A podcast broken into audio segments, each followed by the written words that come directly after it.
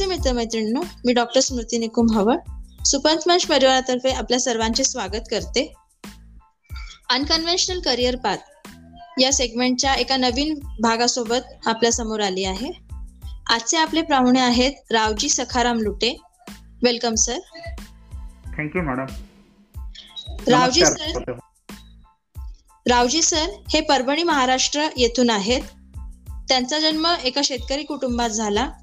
M A B एडचे शिक्षण घेऊन ते परभणी येथे राहतात. राष्ट्रीय सेवक संघाचे ते कार्य करत होते आणि संघाचे कार्य करता करता त्यांनी आपले शिक्षण पूर्ण केले. आठ वर्ष त्यांनी पूर्ण वेळ प्रचारक म्हणून जबाबदारी सांभाळली. संघाच्या प्रचारक विभागाची जबाबदारी सुद्धा त्यांच्यावर होती.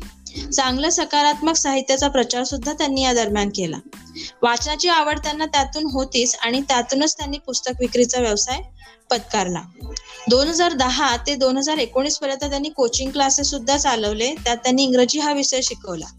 परंतु लॉकडाऊन लागलं आणि त्या कारणास्तव त्यांना क्लासेस बंद करावे लागले आणि त्यांना पुस्तक विक्री या व्यवसायात उतरावे लागले. ज्ञानसाधना पुस्तक पुस्तकालय आणि विक्री केंद्र हे आज भारतभर एक नावाजलेले केंद्र आहे.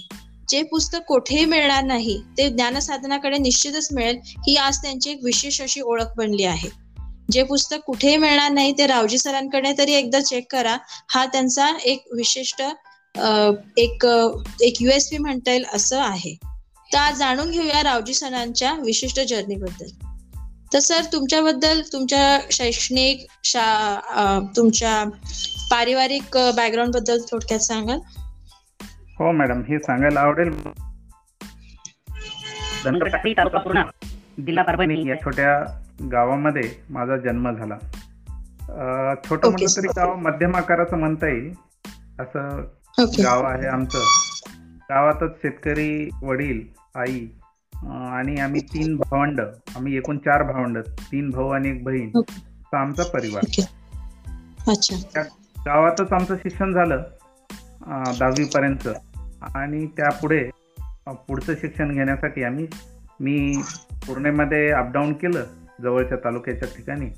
आणि त्याच्यानंतर पुढचं पाच वर्षाचं शिक्षण जवळपास सहा वर्षाचं शिक्षण हे संघाचं काम करत करत विद्यार्थी कार्यकर्ता विस्तारक म्हणून लातूर आणि परभणी जिल्ह्यामध्ये एम ए बी एड पर्यंत शिक्षण केलं.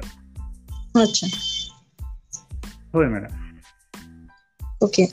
पण संघाची शिस्त खूप कडक असते आणि असं इतर अनेक मिथ्स आहेत. तर संघाचा तुमच्या आयुष्यामध्ये काय रोल राहिला? आणि त्याने कसं तुमचं आयुष्य बदललं? माझा संघाचा संपर्क तसा उशीर आला. अकरावी बारावीला असताना पुरणेला जात असताना कॉलेजमध्ये त्या ठिकाणी एक शाखा आमच्या शेजारी जिथं मी रूम करून राहायचो तिथं भरायची. अच्छा. माझा एक मित्र त्या शाखेत जायचा. आणि त्यानं मला कधी चल असं म्हटलं नाही पण तो नेहमी त्याच्याविषयी बोलायचा. आणि मग एका दिवशी मीच म्हटलं अरे मला एंट्री मिळेल का? तर तो मला का नाही मिळणार? चल. मी तर तुला म्हणणारच होतो. आणि मग या पद्धतीनं तिथल्या शाखेत गेलो. तिथं आजूबाजूचे दोन तीन अजून काही मित्र होते. आणि मग तिथून पुढं त्याच्यात जुळत गेलो. शिस्त असते पण ती शिस्त ही प्रेमातून असते. तिथं शिस्त म्हणजे दंड नसतो. शिस्त म्हणजे तिथे कठोरता नसते. शिस्त ही प्रेमातून असते आपुलकीतून असते ममतेतून असते. त्याच्यामुळे ती शिस्त हवी असते नको वाटत नाही. बरोबर. बरोबर. आणि तुम्ही इतरही अनेक शैक्षणिक आणि सामाजिक कार्यामध्ये तुमचा सहभाग नोंदवला त्याबद्दल आम्हाला सांगा. परभणीला राहायला आल्याच्यानंतर संघाच्याच व्यवस्थेतून राहायला लागलो. संघाच्या कार्यालयात राहत होतो आणि कॉलेज करत होतो. तर या काळामध्ये मग कॉलेज शिवाय अभ्यासाशिवाय जो वेळ मिळायचा त्याच्यातून मग इतर कामं सामाजिक कामं हे करायची संस्कार वर्ग कधी त्याच्यामध्ये जायचं ते एक आजोबा घ्यायचे त्यांना मदत करायची. तर भारत जोडण्याच्या संदर्भात संघानं खूप मोठं काम केलेलं आहे. निश्चितच. पूर्वी जो पूर्वोत्तर भारत आहे आसाम मेघालय नागालँड मणिपूर तर या भागामध्ये फुटीरतावादी चळवळी होत्या. हो, आता तीन झाल्यात पण आहेत. पण पूर्वी फार. त्याचा जोर होता त्यांच्यामध्ये खूप ताकद. होती त्यांच्यामध्ये हो तर त्या काळामध्ये भारतासोबत तिकडला माणूस जोडला गेला पाहिजेत आणि त्या माणसाला भारत हा माझा देश आहे असं वाटलं पाहिजे कारण ती. मुलं ती माणसं दिसायला थोडीशी भारतांपेक्षा इतर भारतीयांपेक्षा. वेगळी दिसतात आणि मग त्या मुलांना कोणी नेपाळी कोणी चिनी असं म्हटलं जातं तिकडल्या माणसांना. मुलांना आपण. अलीकडल्या काळात पाहिलं असेल की त्यांच्यावर हल्लेही झाले होते मागच्या दोन तीन वर्षापूर्वी हो बेंगलोरला दिल्लीला मध दिल्लीला. खरं तर हा जो भेद आहे तो मिटावा म्हणून संघ फार प्रयत्न करत असतो. आणि. संघ तिकडल्या मुलांसाठी विशेष शैक्षणिक सुविधा उपलब्ध करून देतो. असंच एक संघानं चालवलेलं मेघालयातील मुलांसाठी वसतिगृह होतं. त्या वसतिगृहाचंही काम मी काही काळ केलं त्यांचा व्यवस्थापक प्रमुख म्हणून. आणि हे करायचो अभ्यास मुलांसोबत राहून हे असायचे आणि त्यांना मदतीला मी असायचो असं की संसारातून निवृत्त झाले मी त्यांना सुरू केलं नव्हतं. असे दोघं त्या वसतिगृहाचा संसार चालत होतो. अच्छा अच्छा. आणि या सगळ्या प्रवासामध्ये पुस्तकांची आवड कशी निर्माण झाली?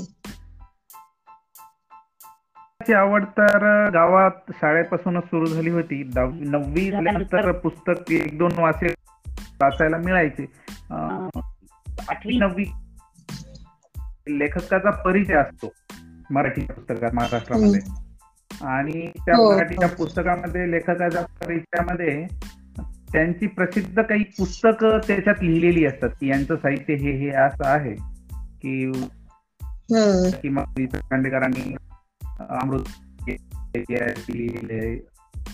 लिहिलेलं आहे किंवा असं असे या पद्धतीनं तिथं लिहिलेलं असं. असतं. हा ते वाचायचो मी आणि वाचल्याच्या नंतर असं वाटायचं हे पुस्तक मिळालं तर किती बरं होईल. मग नववीला गेल्याच्या लक्षात आलं की आपल्या शाळेतच एक छोटीशी वाचनालय असं कपाट आहे पण ते कायम बंद असतं. मग ते विचारलं की सर म्हटलं आपल्या शाळेत पुस्तक आहे का नाही. तर ते म्हणले, हो आहेत पण नाही त्याच्यामुळे ते बंद आहे. पण सर म्हटलं मी वाचेल ना. तर सर म्हटले होईल. तर हो मग त्यांनी एका शिक्षकाचं नाव यांना मन म्हटले.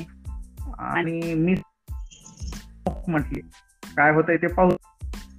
तर मुख्याध्यापकांना काय होणार आहे ते? त्या सरांना म्हटलं की सर मला पुस्तकं वाचायचे आपल्यात वाचनालय आहे म्हणे. अरे नाही रे म्हणले ते आपल्याकडे काही वाचनालय वगैरे? कंटाळ कारण त्यांना त्याच्यात रुची. नव्हती वाचनामध्ये. आणि नंतर मला पण कसं आहे म्हटले त्याची चावी हरवली चावी हम्म. हरवली म्हटल्याच्या नंतर आणि तुला तोडता येत नाही म्हटले. परवानगीशिवाय पण मी दुसरी येते का? आणि अशा पद्धतीने दोन चार महिने मला काही ते दिलं नाही. आणि मी मुख्याध्यापकाकडे निरोप दिलं. ते म्हणले वाट पाहू. त्यांना ती व्यवस्था उभी करायची होती. प्रयत्न केला त्यांनी. त्या प्रयत्नातून काही फार हे झालं नाही. पण मला एक दोन पुस्तकं सुरुवातीला मिळाली. ती इतकी जड होती की मला. वाचून कंटाळा आला. आणि मग मी काही ते दहावीची परीक्षा होईपर्यंत पुन्हा वाचनाकडे काही लक्ष दिलं नाही. जे मिळेल ते. वाचायचो. पण असं बाहेरचं काही पुस्तक मिळायचं नाही. आणि नंतर. दहावी नंतर मग मात्र गावातल्या वाचनालयाचा सभासद झालो. सुरू. मी दहावीच्या उन्हाळ्यातच मृत्युंजय छावा सुंदर असे मोठे मोठे पुस्तक मला योगायोगानं मिळाले. सगळी पुस्तकं तीन महिन्यामध्ये वाचून काढली. जवळपास नऊशे हे माफ करा नऊ मोठी पुस्तकं होती ती. बरोबर तुम्ही पडाशा पाडला सुट्टीमध्ये सगळ्या पुस्तक हा मग हा. तिथून. आणि हे शेतीचं काम करत करत कारण मी आम्ही शेत त्यामुळं शेतामध्ये जाऊन काम उन्हाळ्यामध्ये. दुपारी संध्याकाळी रात्री अभ्यास म्हणजे वाचायचं आणि इतर वेळामध्ये काम करायचं. अशा पद्धतीने काम केलं.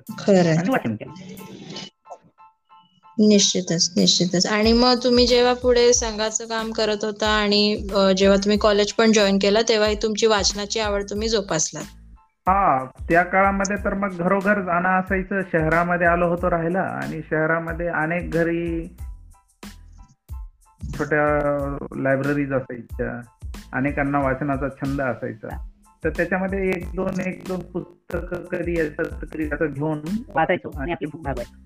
एवढा असायचा की पुस्तक आणल्याच्या नंतर तिसऱ्या दिवशी परत नेऊन द्यायचं. ते किती लहान असो किंवा मोठा असो तिसऱ्या दिवशी पुस्तक वाचून नेऊन द्यायचं. नंतरच्या काळात पूर्ण वेळ प्रचार जेव्हा शिक्षण संपवून राहायला म्हणजे पूर्ण वेळच काम करत होतो त्यावेळेस संघाचं काम करायचं आणि भेट गाठी भेटी कार्यक्रम बैठका झाल्यानंतर कायम माझ्या पिशवीमध्ये जी खांद्याला लटकवलेली शबनम असायची त्याच्यामध्ये एक. पुस्तक असायचं. आणि या काळामध्ये मात्र असं अख्खा लेखकच्या लेखकच पूर्ण पुस्तक वाचायचं त्या काळामध्ये मला भाग्य मिळालं. आणि तो काळ मला वाचनासाठी सगळ्यात समृद्ध काळ असं म्हणता येईल की त्या काळामध्ये मला मिळाले. पुस्तकं मिळाली चांगली माणसं मिळाली त्या आणि त्याच काळामध्ये आवड निर्माण झाली. खऱ्या अर्थानं साहित्य प्रचार झाला पाहिजे या दृष्टीनं. निश्चित निश्चित. निश्चितच. पण मग स्थायिक होण्यासाठी तुम्ही परभणीच का निवडलं? कारण संघाच्या कामाच्या निमित्ताने तुम्ही अनेक शहर अनेक गावं अनेक खेडी अनेक तालुके फिरला असाल. पण मग परभणीसारखा थोडासा दुष्काळलेला थोडासा मागासलेला अर्थात तुमचं मूळ गाव तिथनं जवळ आहे आणि त्या दृष्टीने बघितलं तर ते जिल्ह्याचं ठिकाण पण मग तिथेच का स्थायिक होण्याचा निर्णय घेतला? कारण जो जेवढं माझं ज्ञान आहे आणि माहिती आहे लोक नांदेड किंवा औरंगाबाद किंवा जालना प्रेफर करतात सेटल होण्याच्या दृष्टीने. आपण परभणीच का निवडलात? एक त्याचं कारण तुम्ही सांगितलं की घर जवळ आहे गाव जवळ आहे. परभणी पासून किलोमीटरवर. गाव आहे. ते जाणं येणं. पण नांदेड नांदेडही तितकंच आहे मला. त्याच्यामुळे नांदेड निवडता आला असतं. आहे की संघाचा प्रचारक ज्या ठिकाणी काम करतो म्हणजे पूर्ण वेळ राहून काम करतो सामाजिक काम त्या ठिकाणी तो साधारणपणे सेटल येत आहे. म्हणून नांदेड ते विचारामध्ये घेतलं नाही. नांदेडला त्याच्यामुळे मी थांबलो नाही. परभणीला थांबलो याच्यासाठी की तो एक तर जिल्हा होता जिल्हास्थान होतं. आणि पहिलं काम जे आहे मी कोचिंग करण्याच्या अगोदर म्हणजे कोचिंग क्लासेस सुरू करण्याच्या अगोदर एका मोठ्या एक पिरियड बेसिसवर ज्याला आपण म्हणतो असं काम दिलं मला जॉब दिला मला दोन हजार दहाला. आणि मग अजून दुसऱ्या एका हॉस्टेलनं असं हे केलं असे एक दोन वसतिगृहांवर शिकवायला जाणं आणि संस्थेत शिकवायला जाणं एका इन्स्टिट्यूटमध्ये शिकवायला जाणं. असं मिळून तो रोजगार पहिल्या महिन्यातच परभणीमध्ये उपलब्ध होऊ शकला. आणि त्याच्यामुळे इथं स्थायिक झालो. बरोबर. जेव्हा मग तुम्ही कोचिंग क्लासेस आणि शिकवण्याचे काम जॉब कर वाचनाची आवड कशी जोपासलात मग? आणि विद्यार्थ्यांना पण कशी जोपासण्यासाठी मी इंग्रजी विषय शिकवताना अनेकदा लिटरेचर हा भाग येतो त्याच्यामध्ये साहित्य हा भाग येतो. आणि भाषा कोणती असली तरी या भाषेतलं त्या भाषेत त्या भाषेत या भाषेत अनुवादित झालेलं असतं ट्रान्सलेटेड झालेलं असतं. अनुवादक असतात. चर्चा व्हायची. मुलं लहान असायची दहावी बारावीच्या मुलांवर बोलायचं त्यावेळेस मग त्याच्यासोबत शिकवताना आणि आठवी नववीच्या मुलांना शिकवताना याचा आनंद यायचा. आणि ते साहित्यामध्ये ज्या वेळेस आपण शिकवताना उलगडायचो त्यावेळेस स्वाभाविकपणे अनेक मुलांची उत्सुकता निर्माण व्हायची. की सर ते वाचलं पाहिजे ते पुस्तक कुठं मिळेल? मग ते पुस्तकं मिळायची नाही आणि त्यावेळेस असं वाटायचं की हे पुस्तक विद्यार्थ्यांना किमान असं असतं हे पुस्तक हे असं आहे. मी जर म्हटलं त्यांना की अब्दुल कलामांचा एखादा पाठ एखाद्या इंग्रजीच्या पुस्तकात असायचा विंग्स ऑफ फायर मधला. तर मग अग्निपंख कसं आहे पुस्तक? ही मुलांना पाहायची इच्छा असायची.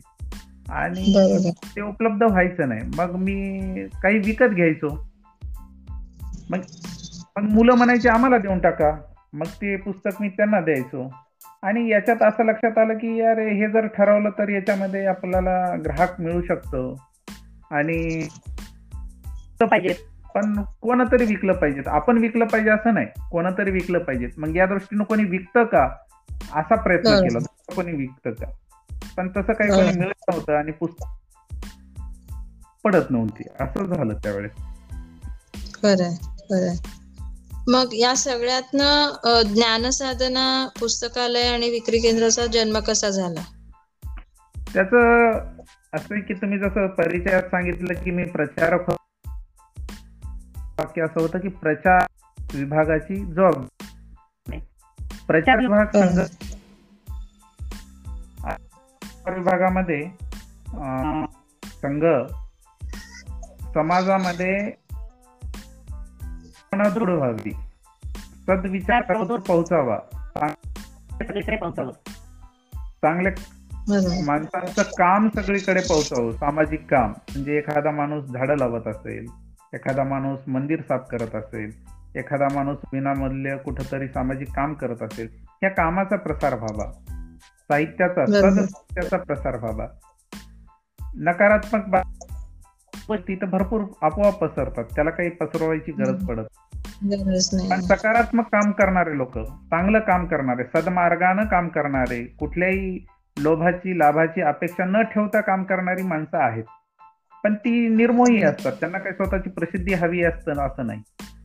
मग अशा माणसाचं काम अशा माणसांचे विचार असं साहित्य सर्वदूर पोहोचावं म्हणून संघ प्रचार विभागाच्या माध्यमातून काम करतो.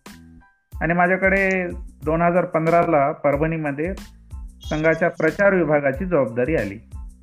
अच्छा. आणि मग प्रचार विभागाची जबाबदारी आल्याच्यानंतर मग काही वर्तमानपत्र काही साप्ताहिक काही मासिक यांची नावं सांगणे लोकांना. त्यामधला हे सदर वाचा काही ठिकाणी काही गोष्टी घडवून आणणे. असं काम करत असताना. मग त्याचा एक अंग होता की सद साहित्याची उपलब्धता असणे आपल्या जिल्ह्यामध्ये. अच्छा. सत साहित्य म्हणजे ज्याच्यातून सकारात्मक ज्याला प्रेरक असावे चरित्र असतील विचार असतील सामाजिक भेद नष्ट करणारे काही साहित्य असेल संत साहित्य असेल चोखोबाचा चरित्र असेल अभंग असतील. तर असं सगळं साहित्य उपलब्ध करून देण्याचं काम प्रचार विभागाचं होतं. म्हणजे त्याची व्यवस्था करण्याचं. ते अंगावर घ्यायचं नव्हतं. पण काही. केल्याची व्यवस्था उभी राहत नव्हती. आणि साहित्य मिळतच नव्हतं लोकांना. हो. मागणी होती. मग शेवटी एक आमचे मार्गदर्शक कार्यकर्ते आहेत. त्यांनी म्हटले असं कर तूच सुरू कर म्हटले. करशील का म्हटले? आता करशील का म्हटल्याच्या नंतर मी ध्यानीमनी नसताना फार न विचार करता बोलून गेलो हो. हो म्हणलो. आणि एका दिवशी त्यांनी उद्या तू या ठिकाणी ये म्हटले कार्यक्रमात. मी म्हटलं मी त्या. कार्यक्रमात आहे म्हणलं. म्हणजे सहभागीच आहे म्हणलं. मी अपेक्षित आहे तिथं मी येणारच आहे त्या बैठकीत. नाही म्हटले त्या. बैठकीत तू या दृष्टीने ये की तुला तिथं स्टॉल लावायचे. मी म्हणलं स्टॉल लावायचे? हो म्हटली मी बाकी व्यवस्था केलेली आहे. जमलं तर एखाद्याला घेऊन ये. मग मी एका माझ्या मित्राला सोबत घेऊन गेलो. कारण मी बैठकीत बसणार होतो आणि स्टॉलवर काय मला उभं राहता येणार नव्हतं. आणि त्यांनी त्या ठिकाणी दोन तीन बॅगा मला अशा देऊन दिल्या. ज्याच्यामध्ये. खूप चांगली चांगली पुस्तकं होती. अखेरची ती बैठक होती आणि त्या बैठकीमध्ये आम्ही स्टॉल लावलं. आणि फार काय अनुभव नव्हता पण माणसं घेणारी इतकी चांगली असली होती की ती इतकी कोऑपरेटिव्ह होती की त्या स्टॉलवर आम्हाला अक्षरशः पुस्तकं कमी पडली. तीन बॅगा पुस्तकं. पडली.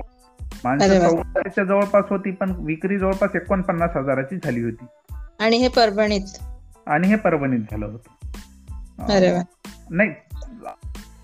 वर्ग पूर्ण देवगिरी प्रांत म्हणजे मराठवाडा आणि खानदेशातला होता. हो. आणि परभणीतली एक आहे होती.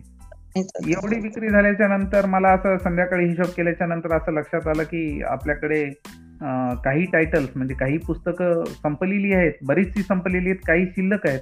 आणि. आपण तेवढ्याचे पुस्तकं आपल्याला विकत दिलेली आहेत त्याच्यापेक्षा पैसे जास्त मिळाले आहेत आपल्याला आणि पुस्तकं शिल्लक आहेत आणि. त्या ठिकाणी मी ते पहिलं जे मला मिळाले पुस्तकं त्याचे पैसे मी पेमेंट करून टाकले.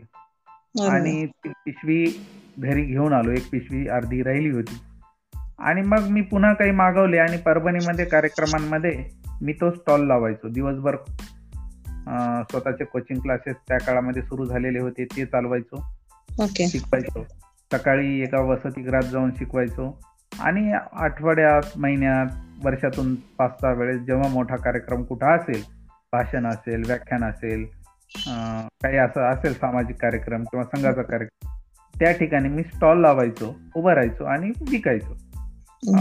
पण असं वर्षातून फार फार झालं तर सात आठ दहा बारा चौदा वेळाच व्हायचं. बाकी इतर वेळात ते घरी पिशव्या भरून तसंच राहायचं. त्या पद्धतीनं ही याची सुरुवात झाली ज्ञान साधना पुस्तकालयाची. पण पैसे कमवण्याचे इतरही मार्ग होते. तुम्ही ऑलरेडी कोचिंग क्लास करत होतात वेगवेगळे छोटे मोठे जॉब्स होते तुम्हाला टेंपररी किंवा गेस्ट लेक्चर म्हणून बोलवत होते तरी पुस्तक विक्री हा एक म्हणजे ऍक्सिडेंटली तुमच्या आयुष्यात तो घटक घडला. पण हेच नेटाने करत राहणं पण तेवढंच गरजेचं होतं. तर ते स्फुरण तुम्हाला कुठनं मिळालं? कारण एकदा एक घडलं होऊन गेलं यशस्वी झाला. पण ते तेवढ्याच नेटाने तेवढ्याच पेशंटली दिवसभर उभं राहून स्टॉल वरती शांतपणे पुस्तक विक्री करत राहणं हा म्हणजे खूप पेशन्सचा हे सगळं कसं जुळून आलं? पहिली बैठक खूप जोरदार झाली. काय तर होणार नाही. ते सगळं कसं? पहिली बैठक खूप जोरदार झाली होती. पहिला अनुभव खूप चांगला होता उत्साह होता. पण नंतर असं लक्षात आलं की अनेक कार्यक्रमामध्ये एकही पुस्तक विकलं जायचं नाही. तेच. आणि तिथं जाऊन यायचेही आपले पैसे फिटलेले नसायचे. पण त्याच्यावर माझा उदरनिर्वाह नव्हता. अच्छा. माझी ती आवड होती पॅशन होत ते. प्रोफेशन माझं कोचिंग होतं. आणि भरपूर मुलं असायची. आणि बाहेरच्या इन्स्टिट्यूटमध्ये जाऊन गेस्ट लेक्चर म्हणून किंवा दुसऱ्या क्लासेस मध्ये इंग्रजी व्याकरणापुरतं जाऊन शिकवणं हा माझा उद्योग होता. व्यवसाय होता. आणि व्यवसायात पुरेसं मला प्राप्ती व्हायची. माझ्याकडे शंभर शंभर मुलांच्या बॅचेस असायच्या. अच्छा. पण ह्या सगळ्यामध्ये असं लक्षात यायचं की एक कुठंतरी असं वाटायचं की मला हे आवडतंय जास्त. दोन्हीपैकी कोणतं दोन्ही आवडतात पण दोन्हीपैकी कोणतं तर पुस्तक विक्री मला जरा जास्त आवडते. बरोबर. आणि नंतर नंतर असं लक्षात आलं की माझ्या क्लासेसमध्ये मुलं कुठली येतात तर माझा क्लास जिथं आहे त्या परिसरातली येतात. रोडच्या पलीकडेली मुलं यायचं म्हटलं की रोड क्रॉस करावं लागतं म्हणून येत नाही. मोठी मुलं येतात मुलं येत नाही. मला असं लक्षात आलं की लिमिटेशन्स आहे. मी जर शिकवत राहिलो तर अनेक वर्ष शिकवलं तरी खूप कमी. म्हणजे दरवर्षी शंभर मुलं जरी पासआउट झाली तरी एवढ्याच मुलांपर्यंत पोहोचू शकेल मी. मला जास्त लोकांसोबत मला पोहोचायचं होतं. जास्त लोकांसोबत पोहोचायचं होतं आणि त्याला एक माध्यम होतं पुस्तक. आणि मग त्यामुळं मी ते पुस्तकाकडे थोडं लक्ष दिलं. आणि इकडं कोचिंग क्लासेस सुरू केले ठेवले. मधल्या काळामध्ये मग अशी मी इंग्रजी शिकवायचो. आणि हळूहळू हळूहळू इंग्रजी विषयामध्ये खालूनच पहिलीपासून इंग्रजी सुरू झालं नंतर सेमी सुरू झालं नंतर कॉन्व्हेंट सुरू झालं नंतर मग सीबीएसई आलं. आणि हळूहळू हळू जसं मराठी विद्यार्थी मराठी विषयाचं ट्युशन लावत नाही. हो त्या पद्धतीनं मग आता इंग्रजीमध्ये पास होण्यापुरतं इंग्रजी शिकवा सर. अशा प्रकारचं सुरू झालं. म्हणजे इंग्रजीकडे दुय्यम विषय या पद्धतीनं पाहायला जाऊ लागलं पुढच्या काही वर्षामध्ये.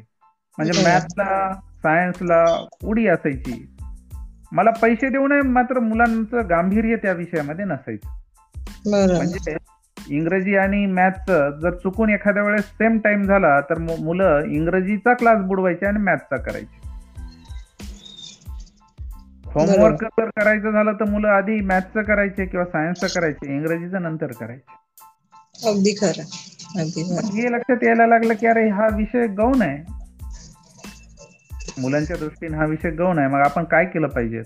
मग मी तसा प्रयत्न केला की हा विषय चांगला. मग मी मुलांचं खूप स्कोर येईल या दृष्टीने शिकवायला लागलो. आणि लिटरली माझ्या विद्यार्थ्यांचा स्कोर नव्याण्णव पर्यंत आला चौऱ्याण्णव पर्यंत पंच्याण्णव पर्यंत आला इंग्रजीचा. एका मुलाला तर नव्याण्णव मिळाले. पण ह्या गोष्टी फार नाही टिकल्या. आणि मला तिथं हळूहळू समाधान जे आहे ते कमी व्हायला लागले. प्राप्ती कमी होत नव्हती. आणि नंतर मग लॉकडाऊन लागलं या काळामध्ये. आणि मग ते अनायशेच मग ते ट्युशन कोचिंग माझं बंद पडलं. आणि मग पूर्ण वेळ याच्यामध्ये मी हे केलं. आता घरी ज्या बॅगा पडून राहायच्या दोन हजार सतरा अठरा पर्यंत तर असं लक्षात आलं की आपण मग गेलो पाहिजेत. लोकांकडे. लोक आपल्याकडे येत नाही तर आपण लोकांकडे जायचो. दुकान तर टाकायचं नाही हे ठरवलं होतं. इन्फ्रास्ट्रक्चर त्याच्यामध्ये गुंतवायचं नाही असं ठरवलं होतं. पैसा भांडवल गुंतवायचं नाही.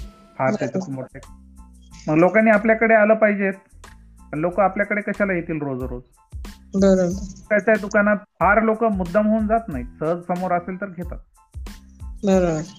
जसं भाजीला रोज जातात. कपड्याला जावतात अधूनमधून. शॉपिंग वर जातात. तसं पुस्तकासाठी मुद्दाम वेळ काढून जाणाऱ्यांचं प्रमाण नगण्य असतं. हो अगदी थोडं. मग या लोकांपर्यंत आपण जायचं. मग आपल्याला कळणार कसं कोणाला कोणतं पुस्तक हवंय ते. अगदी मग त्या काळामध्ये आता जसं सुळसुळाट झालाय कोणी बी ऑनलाईन पुस्तकं विकते त्या काळात कोणी विकत नव्हतं. एखाद विकत. दुसराच होतं. एखाद दुसरा असेल सोळा सतराच्या दरम्यान. आणि हो. मग मी ते माझ्या ग्रुपवर सुरू केलं. फेसबुकवर आणि व्हॉट्सअपवर यांचा. वापर सुरू केला की माझ्याकडे हे पुस्तक आहे हे पुस्तक हवं असेल तर घरपोच मिळेल परभणीमध्ये. अच्छा. मग मागणी यायला लागली अरे मला हे पाहिजे मला हे पाहिजे. मग त्याच्यातून चौकशी व्हायला लागली हे आहे का? हे आणून देशील का? हे मिळवशील का? मग ते मागवायला सुरू केलं आणि अशा पद्धतीनं थोडं थोडं वाढत गेलं. मग असं हो. लक्षात आलं की अनेकांना त्या पुस्तकात काय आहे हे माहीत नाहीये. बरोबर. मग ते विचारायचे ह्याच्यात काय आहे? मग त्याच्यात थोडक्यात माहिती ब्लर सारखी टाकण्याचा प्रयत्न केला. आणि त्याच्यातून मग पुस्तक वाचलेलं मी आधीच असायचं. खूप सारे पुस्तक आधीच वाचलेले असायची. त्याच्यामुळं मग पुस्तकात काय आहे ते थोडक्यामध्ये मी माहिती त्याच्यामध्ये टाकायचो लिहायचो.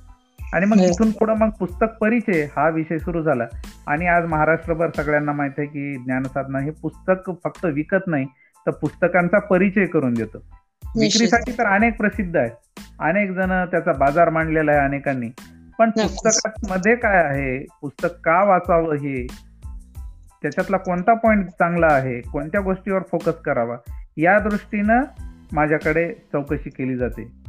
अनेक लोक तर अशी आहेत की ते माझ्याकडले पुस्तक परिचय वाचतात आणि स्वस्त जिथं मिळतं किंवा फायद्याचं जिथं होतं तिथून विक्री करतात. मी त्याचा काही संकोच बाळगत नाही किंवा मला काही त्याचं वाईट वाटत नाही. ठीक आहे. मग नाही घ्या पण पुस्तक घ्या. आणि अशा पद्धतीनं मग आज ज्ञान साधनाचं हे जे सगळीकडे पोहोचलेलं आहे ते या माध्यमातून पोहोचलेलं आहे. निश्चितच निश्चितच. आणि मला श्रोत्यांना सांगायला आवडेल आजच्या या पॉडकास्टच्या निमित्ताने आम्ही रावजी सरांसोबत असोसिएट करत आहोत सुपांत मंच. आणि रावजी साहेब रावजी सरांचं जे हे कार्य आहे पुस्तक परिचयाचं हे पॉडकास्टच्या माध्यमातून आपल्या पर्यंत घेऊन येणार आहोत. दररोज एक रावजी सरांचं पुस्तक परिचयाचं कार्य आमच्या पॉडकास्ट चॅनल थ्रू आप आपल्यापर्यंत आम्ही घेऊन येणार आहोत. हा पुस्तक परिचय आता या आमच्या पॉडकास्ट चॅनल थ्रू आपल्या नोटीस येणार आहे. रावजी सरांचं दुर्ग म्हणजे आपले जे शिवाजी महाराजांचे दुर्ग आहेत याबद्दल असलेले अनेक पुस्तकांचे त्यांनी केलेले एक पुस्तक परिचयाचं लिखाण आज आपल्या पॉडकास्ट चॅनलवरती उपलब्ध आहे. आणि उद्यापासनं दररोज एक या पद्धतीने आम्ही त्यांचा पुस्तक परिचय आपल्यापर्यंत उपलब्ध करून देऊ. आणि आम्हाला हे कार्य करण्यात खूप आनंद आहे. आणि ज्या पद्धतीने मोजक्या शब्दात आवश्यक ती माहिती ते या पुस्तक परिचयातनं देतात त्याची मला तरी वैयक्तिक हे पॉडकास्ट रेकॉर्ड करताना जसं त्यांनी सांगितलं की शाळेमध्ये आम्हाला मराठीच्या पुस्तकात धडे असायचे. सुरुवातीलाच थोडक्यात माहिती दिलेली असायची की या धड्यामध्ये काय आहे. आणि त्या धड्याबद्दल अतिशय छान उत्कंठा निर्माण व्हायची. त्या पद्धतीनेच रावजी सरांचे हे पुस्तक परिचय असतात. तर ऐकायला जरूर विसरू नका. आणि पॉडकास्ट हा अतिशय उत्तम माध्यम आहे त्यांच्यासाठी ज्यांना मोबाईलवरती वाचण्यास त्रास होतो किंवा वेळ नसतो किंवा ज्यांचं खूप बिझी स्केड्यूल असतं त्यांच्यासाठी पॉडकास्ट हे उत्तम माध्यम आहे. हे पॉडकास्टवरती तुम्ही ऐकू शकतात पुस्तक परिचय. आणि मग रावजी सरांकडनं पुस्तक घेऊन तुम्ही निश्चित तुमच्या मोकळ्या वेळामध्ये वाचू शकतात. तर. पुस्तक परिचय ऐकायला विसरू नका. पुस्तक परिचय ही पॉडकास्ट सिरीज सुरू झाली आहे आजपासून. आणि दुर्ग दुर्ग पुस्तक परिचय हा सीझन वनचा पहिला एपिसोड आज एअर सुद्धा झालेला आहे. पण रावजी सर तुमचं पुस्तक निवड ही खूप निवडक असते. उगाच भारंभार पुस्तकं तुमच्या लिस्टिंगमध्ये नसतात. अतिशय निवडक पुस्तकं असतात. तर त्याचं निवड तुम्ही कशी करतात? उगाच प्रमोशन तुम्ही करत नाहीत सगळ्या पुस्तकांचं. खूप ठराविक असतात. ते सगळं कसं घडून येतं हे बरोबर आहे. मार्केटिंग नसते पुस्तकाचं परीक्षण करत असताना मी काळजी घेतो निवड करताना. कारण माझा जो ग्राहक आहे माझा जो वाचक मित्र आहे वाचक वर्ग आहे हा पुस्तक माझं पाहू शकत नाही. हातात घेऊन. त्याच्यात काय आहे कंटेंट हे जाणून घेऊ शकत नाही. मी जे लिहील ते ते वाचतो. आणि. त्याच्यावर विश्वास ठेवून तो खरेदी करतो. आणि. हा खरेदी केल्याच्यानंतर त्याला त्याचं पुस्तकातून समाधान मिळतं. आणि हे समाधान मिळालंच पाहिजे या दृष्टीनं मी उत्तमात उत्तम पुस्तकाची निवड करतो. बरोबर. याच्यातून समाधान त्याला जर नाही मिळालं तर तो असं म्हणेल की याच्याकडली पुस्तकं नकारात्मक असतात. याच्याकडल्या पुस्तकातून नैराश्य मिळ हे होतं किंवा याच्या पुढल्या कडल्या पुस्तकातून काही मिळत नाही. असं व्हायला लागलं तर माझं जे मूळ काम आहे हेतू माझं माझ्या कामाचं म्हणजे पुस्तक विक्रीत का उतरलो तर समाजात खूप चांगल्या गोष्टी आहेत त्या सगळ्यांकडे पुस्तकाच्या माध्यमातून पोहोचवायच्या. एक एक अंग आहे. समाजात. करण्यासारखे आणि करायला पाहिजेत असे हजारो कामं बाकी आहेत. पाणी आहे झाड आहे प्रदूषण आहे लोकसंख्या आहे भेदाभेद आहेत खूप साऱ्या गोष्टी आहेत. अशिक्षितपणा आहे इलिटरसी आहे. ह्या सगळ्यांपैकी अनेक जण काम करत असतात. पण मी माझ्या पुरतं काम काय निवडलंय? की पुस्तकाच्या माध्यमातून समाज जागृती करणे. आहे. प्रेरणा देणे. चांगले चरित्र लोकांपर्यंत पोहोचवणे. चरित्र वाचून चारित्र्य घडतं किंवा चरित्र घडतं असं जे म्हणतात ते प्रत्यक्षात आणणे. हा हेतू घेऊन मी सुरू केलेला आहे. म्हणून मग मला चांगलंच चरित्र महापुरुषांचं चरित्र ज्या महापुरुषानं सर्व समाजासाठी काम केलेलं आहे ज्याच्या जीवनाकडे पाहिल्याच्या नंतर मार्गदर्शन मिळेल दीपस्तंभासारखा तो महापुरुष लखलखीत आहे. असे. चरित्र मी असे पुस्तक मी ज्याच्यातून व्यक्तीला आत्मिक उन्नती म्हणजे स्वतःची उन्नती होईल. सामाजिक उन्नतीसाठी त्याला करावं वाटेल देशासाठी काही करावं वाटेल समाजासाठी काही करावं वाटेल नवीन नवीन शोध लावतील असे शास्त्रज्ञ आपल्या देशात घडतील या दृष्टीनं विद्यार्थी तयार व्हावेत म्हणून वैज्ञानिकांचं किंवा. कोणाचं तरी माग चालावं लागतं माणूस कोणाचं तरी पाहून करत असतो प्रेरित होत असतो मग. तसं प्रेरणा देणार चरित्र असेल इतिहास असेल किंवा एखादी घटनावर आधारित असेल सत्य घटनावर आधारित असेल असे पुस्तकं मी प्रमोट करतो. एखाद्यानं मला कादंबरी मागवली तर नसते असं नाही माझ्याकडे ती असते मी देतोही ती. पण तिच्यातून समजा काही सकारात्मक निघत नसेल तर तिला उगच प्रमोट करण्यामध्ये मी वेळ घालवत नाही. कोणी मागितलं तर ते विकतो मी. पण इडली आर्किड आणि मी सारखं पुस्तक आहे की ज्याच्यामुळं उद्योजक कसा तयार होतो हे कळतं. डॉक्टर विठ्ठल कामत कसे तयार झाले हे कळतं. तर मग मी त्याचं प्रमोशन करेन. टाटा घराण्याचा इतिहास समजण्यासाठी गिरीश कुबेर. महत्वाचं गिरीश कुबेराने फार महत्वाचं पुस्तक लिहिलेलं आहे टाटा यन. टाटा यान. ते टाटा यन लोकांपर्यंत जाईल समजेल टाटा कसे घडलेले आहेत. भारत भारतीचा संच ज्याच्यात एकशे पस्तीस महापुरुषांचे चरित्र आहेत. चरित्र. एकशे पस्तीस पुस्तकं आहेत. छोटी छोटी आहेत. मुलांसाठी. पूर्ण आहेत. पण फार सुंदर आहेत. भाषा सुंदर वाक्य छोटी आकार लहान आणि मोठ्या माणसांनाही संदर्भ म्हणून उपयोगी पडतील असे भारत भारतीची पुस्तकं. हे विकतो मी. आणि याच्यातून मग ल- मलाही समाधान मिळतं. प- हा हे खरं आहे की मी उपनिषद विकतो. मी भारत भारतीचे संच विकतो. हे सगळं विकत असताना याच्यामध्ये जी सूट असते कमिशन असतं ते कमी पडतं. इतर बाजारू पुस्तकांपेक्षा याच्यामध्ये काही कमी कमिशन असतं. हो. विवेकानंद केंद्राची पुस्तकं या पुस्तकांमध्ये कमिशन जवळपास नसतं हो. तरीही मिळणारं समाधान त्याच्यापेक्षा जास्त असतं.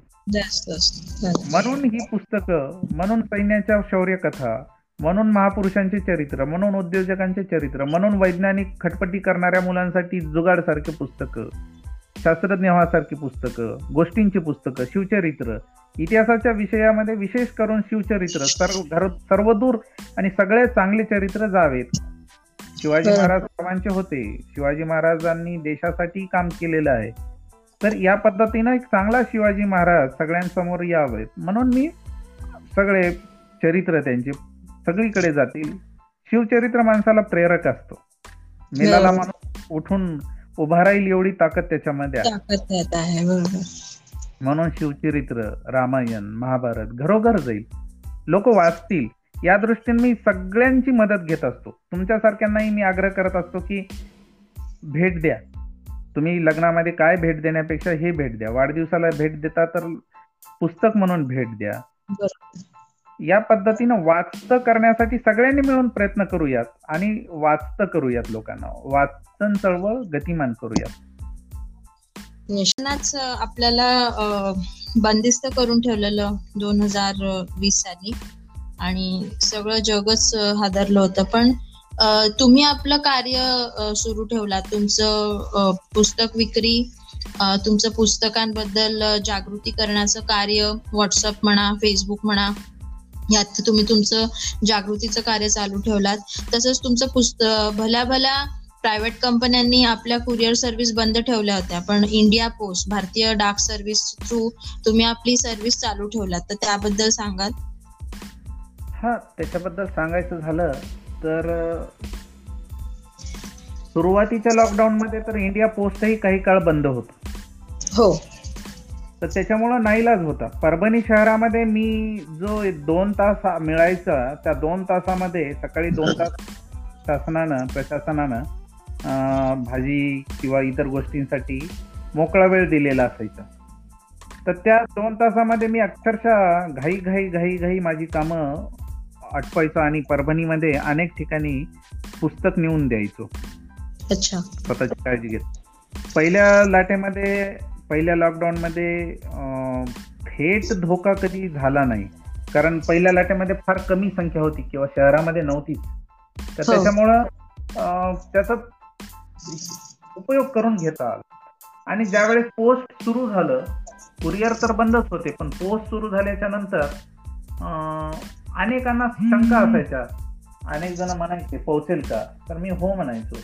आणि जुना परिचय असल्यामुळं आधी व्यवस्थित सेवा दिली असल्यामुळं नवीन ग्राहकही याच्या त्याच्या माध्यमातून संदर्भानं आलेला असल्यामुळं ते हो म्हणायचे आणि घ्यायचे आपल्याकडून. आणि आपण मग ते असं गृहीत धरायचं की हे पुस्तक लवकर जाणार नाही. वेळ लागेल याला. टप्पे होतील अनेक म्हणून त्याची पॅकिंग खूप सुंदर करायची. दोन लेअरच्या ऐवजी चार लेअरची पॅकिंग करायची जेणेकरून पुस्तक डॅमेज होणार नाही खराब होणार नाही तिथपर्यंत पोहोचेल या दृष्टीने. प्रयत्न करायचे आणि मग त्याच्यातून महानगरांमध्ये पूर्णपणे बंद होतं आणि हो. परभणीमध्ये छोटं शहर असल्यामुळं पूर्ण बंद असलं तरीही गल्ली बोळातून मार्ग काढत पोस्टापर्यंत आम्ही जायचो प्रसंगी. पोलिसांनी अडवलं आमच्या त्रासही दिला एक दोन वेळेस आम्ही त्यांचा प्रसादही खाल्ला. पण त्याच्यातून जे मिळणारं समाधान होतं कारण अनेकांना घरामध्ये टीव्ही आणि मोबाईल पाहून पाहून वैतागून गेले होते. हो. घरात अनेकांकडे जी पुस्तकं होती ती वाचून झाली होती. हो. पण अशा काळामध्ये पुस्तकाकडे वाचकांचा असलेल्या आणि नसलेल्या जे ज्यांनी कधी वाचलं नाही किंवा थोडंफार वाचलंय अशांना वाचावं वाटायचं. या. काळामध्ये जर आपण पुस्तक नाही दिलं किंवा त्याला पुस्तक नाही मिळालं तर पुन्हा कधी ते ही संधी मिळणार होती? ही संधी. पुन्हा कधीच मिळणार नव्हती. म्हणून या संधीचा उपयोग करायचा. जास्तीत जास्त मंडळींना वाचनाची सवय लागावी. या दृष्टीनं अनेकांनी प्रयत्न केले. त्यांच्या त्यांच्या सोसायटीमध्ये स्वतःची पुस्तकं दिली. अनेकांनी असे प्रयत्न केले. मी तर विक्री करत होतो. मी तर काही असं देत नव्हतो. स्वाभाविकपणे माझा व्यवसाय त्याच्यामुळे वाढत होता. आणि याच्यामुळं मग थोडीशी त्रास सहन करून थोडीशी रिस्क घेऊन जेवढा स्टॉक असायचा नवीन स्टॉक तर मला मिळायचा नाही. बरोबर. आणि नवीन स्टॉक मागवला तर त्याचा ट्रान्सपोर्टेशनमध्ये इतका जास्त खर्च व्हायला लागला की ते परवडायचं नाही. बरोबर. कारण मी असतो परभणीला. माझ्याकडे हो. पुस्तकं येणार म्हणजे पुण्यावरून किंवा मुंबईवरून. आणि परत इथून पाठवायची. ह्या सगळ्यामध्ये जे ट्रान्सपोर्टेशनचा खर्च आहे तो खूप वाढतो. म्हणून. पुण्यात एखादा ग्राहक जी सूट देऊ शकतो जी सवलत देऊ शकतो ते मी बरोबर. परभणीतून देऊ शकत नाही. त्याचं कारण का? तर माझा खर्च वाढलेला असतो. तर अशा पद्धतीनं ह्या लॉकडाऊन मध्ये मग भारतीय पोस्टाविषयी अनेकांच्या मनामध्ये गैरसमज. हो अगदी खरं. पण ते नाहीये खरं नाही. म्हणजे आहेत पण सगळंच पण तसं नाही आता मी साधारणपणे दोन हजार सतरा पासून पोस्टाने पुस्तकं पाठवतो. सतरा पासून खरं. आज जवळपास त्याला पाच वर्ष चार वर्ष व्हायली. हो. तर एवढ्या कालावधीमध्ये माझं गहाळ झालं याचं प्रमाण किती असावं? तुम्हाला आश्चर्य वाटेल की ज्याचा शोध लागला नाही. बरोबर. आणि एक असावं म्हणून माझं एक फक्त पाकिट गहाळ झालेलं आहे. हो हो. तुलनेमध्ये कुरिअरचे अनेक झाले. कुरिअरवाल्यांनी भरपाई दिली. बरोबर. पण पोस्टामधून एकच पाकिट गहाळ झालेलं आहे. पोस्टामधून जे आप- फक्त त्याची रजिस्टर्ड पाहिजे ती पोस्टामध्ये बिना रजिस्टर्डचं कुठं जाईल हे सांगता येत नाही. हे खरं आहे. खरंय पण रजिस्टर्ड जर असेल त्याचा ट्रॅक करता येतं ते बरोबर गावी जातं. आणि आता तर आपली कंप्लेंट समजा केली की लगेच दुसऱ्या तिसऱ्या दिवशी त्याचा निपटारा होतोय. इतकं हो. भारतीय पोस्ट आता आधुनिक झालेलं आहे. आधुनिक झालं आहे. अगदी आणि आणि देशाच्या कानाकोपऱ्यात जाताना कानाकोपऱ्यात जातं. अगदी खरंय अगदी- अंदमानला सुद्धा मी पुस्तकं पाठवलेली आहे अरे वा अरे वा सुंदर सुंदर. अगदी खरंय आणि मी रावजी सरांशी यामध्ये सहमत आहे. आणि मला सांगायला आवडेल श्रोत्यांनो आपण आपण स- स्वदेशीचा नारा आपल्या प्रधानमंत्र्यांनी आपल्याला दिला आहे. मेक इन इंडिया आपल्याला भारतीय पोस्टाला सपोर्ट करायला पाहिजे. कुठल्या प्रायव्हेट कुरिअरच्या अगेन्स्ट मी नाही. पण मला सांगायला आवडेल की रावजी सरांसारखंच मी पण अग्री करते. माझ्या आयुष्यात मी आसामच्या चहाच्या मळ्यामध्ये माझं एक पुस्तक पाठवलेलं जिथे कुठलंच कुरिअर कंपनी आपली सर्व्हिस देत नव्हती. तिथे आपल्या भारतीय पोस्टाने आपलं कुरिअर माझं पुस्तक आठ दिवसाच्या आत पोस्ट केलं होतं त्या डॉक्टरांपर्यंत त्यामुळे एवढ्या कानाकोपऱ्यात देशाच्या भारतीय पोस्टाचं जाळं आहे. आहेत. ओल्यासोबत सुकं सुद्धा जळतं पण त्याला ऑप्शन नसतो. आपण म्हणून त्याला अगदीच नावं ठेवण्यात अर्थ नाहीये. आणि भारतीय पोस्टल सुविधा आता खूप डिजिटल आणि छान झाली आहे. त्यामुळे आपल्या कंप्लेंटची दखल ऑनलाईन केलेल्या कंप्लेंटची दखल प्रायव्हेट कंपन्यांपेक्षा सुद्धा फास्ट पद्धतीने घेतली जाते. आणि त्या कंपन्यांपेक्षा आर्थिकदृष्ट्या सुद्धा या सर्व्हिसेस अधिक परवडणाऱ्या आहेत. निश्चितच निश्चितच. आपण प्रायव्हेट कंपन्या वापरत नाहीत असं नाही. आपण मोठ्या प्रमाणावर प्रायव्हेट कंपन्यांची कुरिअर वापरतो. त्यांची सेवा उत्कृष्ट आहे. हो. पण ज्या गावामध्ये वाचक असतो एखाद्या वाडीमध्ये एखाद्या तांड्यावर एखाद्या पाड्यावर नंदुरबार किनवट सारख्या भागामध्ये त्या. आणि सेवा अतिशय चांगली आहे. त्याच्यामुळं कोण्या वाचकाला असं वाटत असेल की बाबा मी पुस्तक बुक केल्याच्यानंतर येईल की नाही तर शंभर टक्के येईल. आणि ते पुस्तक मिळेपर्यंत जबाबदारी आमची. एखाद दुसरा दिवस मागं पुढं होईल पण. पुस्तक निश्चित मिळेल असं आम्ही वाचकांना सांगत असतो. आणि या. विश्वासावर वाचक आमच्याकडून पुस्तकं विकत घेतात. आम्ही ही विकत घेत असताना अगोदर रक्कम जमा करून घेतो. बरोबर. आणि रक्कम जमा झाल्याच्यानंतर आम्ही पुस्तक पाठवतो.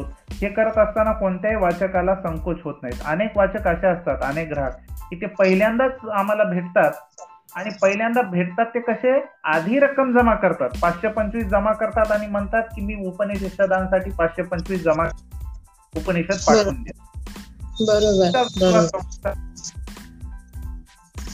निश्चितच निश्चितच. रावजी सर विविध विषयांवरचे पुस्तकं तुमच्याकडे आहेत. कोणत्या कोणत्या भाषेतील पुस्तके तुमच्याकडे तुम्ही ठेवले आहात? महाराष्ट्रामध्ये विक्री करत असल्यामुळे प्रामुख्यानं मराठीमध्ये आहेत.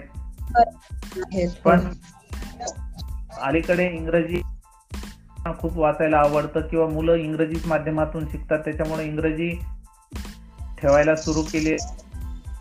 याच्याशिवाय हिंदी असतात. आणि थोड्या. प्रमाणामध्ये अगदी ज्याला संख्येत कमी म्हणता येईल अशी संस्कृत मधली आहे. अशी मराठी. हिंदी इंग्रजी आणि संस्कृत अशा चार भाषेतील पुस्तक आपल्याकडे सध्या उपलब्ध आहेत. अच्छा ओके ओके. आणि परभणीत राहून काम करताना कोणत्या अडचणी येतात? कारण गाव तसं थो म्हणजे आहे जिल्हा गाव पण अजूनही थोडस डेव्हलपिंग स्टेजमध्ये आहे. येणाऱ्या अडचणी म्हणजे मुख्य अडचण आता जसं आधी म्हटलं की एखादा दुकानदार पुस्तक विक्री करत असताना त्याला एखाद्या ग्राहकाची मागणी आली की हे पुस्तक पाहिजे. त्याच्या दुकानात आहे की नाही त्याला चिंता नाही कारण पुण्यात आहे. लगेच जाऊन तिथून त्याला ते उपलब्ध करून देऊ शकतो. पण. माझ्या ग्राहकाला मला म्हणावं लागतं दोन दिवस लागतील तीन दिवस लागतील. आणि एक पुस्तक. मागवणं परवडत नाही. बरोबर. मग ते काही पुस्तकं व्हावी लागतात. त्याचं पार्सल तयार व्हावं लागतं. मग त्याच्यासाठी वेळ लागतो. ग्राहकाला घाई असते. ग्राहक मग चार दिवस झाले सांगून तुम्हाला. म्हणून मग परे अडचण होते की चार दिवस झाले हे तर बरोबर असतं पण एक पुस्तक मागवायला ऐंशी रुपये लागतात. आणि त्या पुस्तकामध्ये मिळणार असतात तीस रुपये. पण तीस रुपयासाठी ऐंशी पडत नाही आणि ग्राहकाकडून घेत नाहीत आपण जास्तीचे पैसे प्रिंटेड किमतीपेक्षा. ही एक मुख्य अडचण असते. दुसऱ्या दुसरं ट्रान्सपोर्टेशनचा खर्च वाढलेला असतो हो पुण्यामध्ये प्रकाशक मंडळी त्यांच्या दुकानात त्यांच्या जिथं काही बिझनेस ठिकाण असेल आस्थापन असेल त्या ठिकाणी नेऊन देतात. बिना हो. पैसे घेता पुस्तकं तिथं गठ्ठा जाऊन पोहोचतो एका. फोनवर आमच्याकडे येण्यासाठी प्रकाशकाला ऑटोमध्ये टाकून ट्रान्सपोर्टेशन पर्यंत टाकावं लागतं. ट्रान्सपोर्टेशनपासून. परभणी मग ते परभणीतल्या ट्रान्सपोर्टेशनपासून घरापर्यंत यायला. असं सगळं हे करायला दोन तीन ठिकाणी तो आणि त्याची जी लागत आहे ती दहा टक्क्यापर्यंत जातात हा परभणीत राहिल्याचा एक छोटासा आर्थिक दृष्ट्या न परवडणारा हे आहे. बाकी लॉकडाऊन मध्ये तर फायदा झाला. पुणे बंद होती पण परभणीतून आपल्याला व्यापार करता आला परभणीतून व्यवसाय करता आला. हा एक या. दोन काळात म्हणजे हरकत नाही. अडचणी तर येणार कुठेही राहिला तर पुण्यातल्या माणसांना जर ते- विचारलं तर त्यांनाही काहीतरी अडचणी असणारच आहे. निश्चितच. निश्चितच. तुम्ही विविध एक्झिबिशन प्रदर्शनं आणि स्पर्धा सुद्धा अरेंज करतात आणि तुमच्या प्रदर्शनांना आणि एक्झिबिशन्सला मोठ्या व्यक्ती येऊन भेट सुद्धा देतात. त्याबद्दल सांगा. आपल्या पुस्तकांचा दर्जा हीच आपली ओळख आहे. खरंय. प्रदर्शनामध्ये असो किंवा आपल्या व्हॉट्सअप फेसबुकवरच्या प्रमोशन संदर्भात आपण उत्तमात उत्तम पुस्तक ठेवण्याचा प्रयत्न करतो आणि मग हे मोठ्या. माणसांना ज्यात जे विशेषतः साहित्यामधले दर्दी असतात त्यांना चांगली. पुस्तकं हवी असतात.